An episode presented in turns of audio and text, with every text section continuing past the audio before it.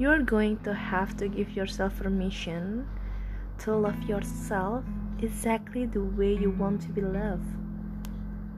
The truth is, you're not looking for love.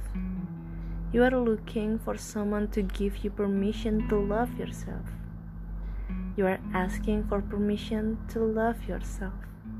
You are looking for someone to tell you you are good enough in this world and that things are going to be okay. You are looking for someone to fix what you've deemed unworthy a long time ago. The parts of you that have been bruised and stretched in the past. You want for someone to hold your broken pieces and make you feel whole. What you need to understand is no one can do that for you.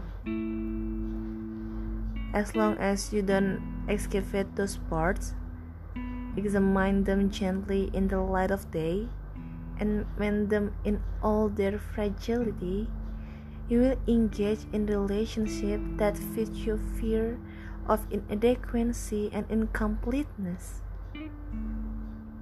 In the end, you know it's never the ones who are not ready to love you that make you feel small.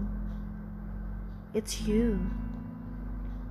You're going to have to ask yourself why you want to feel that way. You are going to have to learn how to hold all of your pieces on your own. You're going to have to give yourself everything you need and deserve. You are going to have to teach yourself that you are good enough. You're going to give yourself permission to love yourself the exact way you want to be loved. And when you do, mm. you will attract someone who is ready just to do that. Because it is simply inevitable.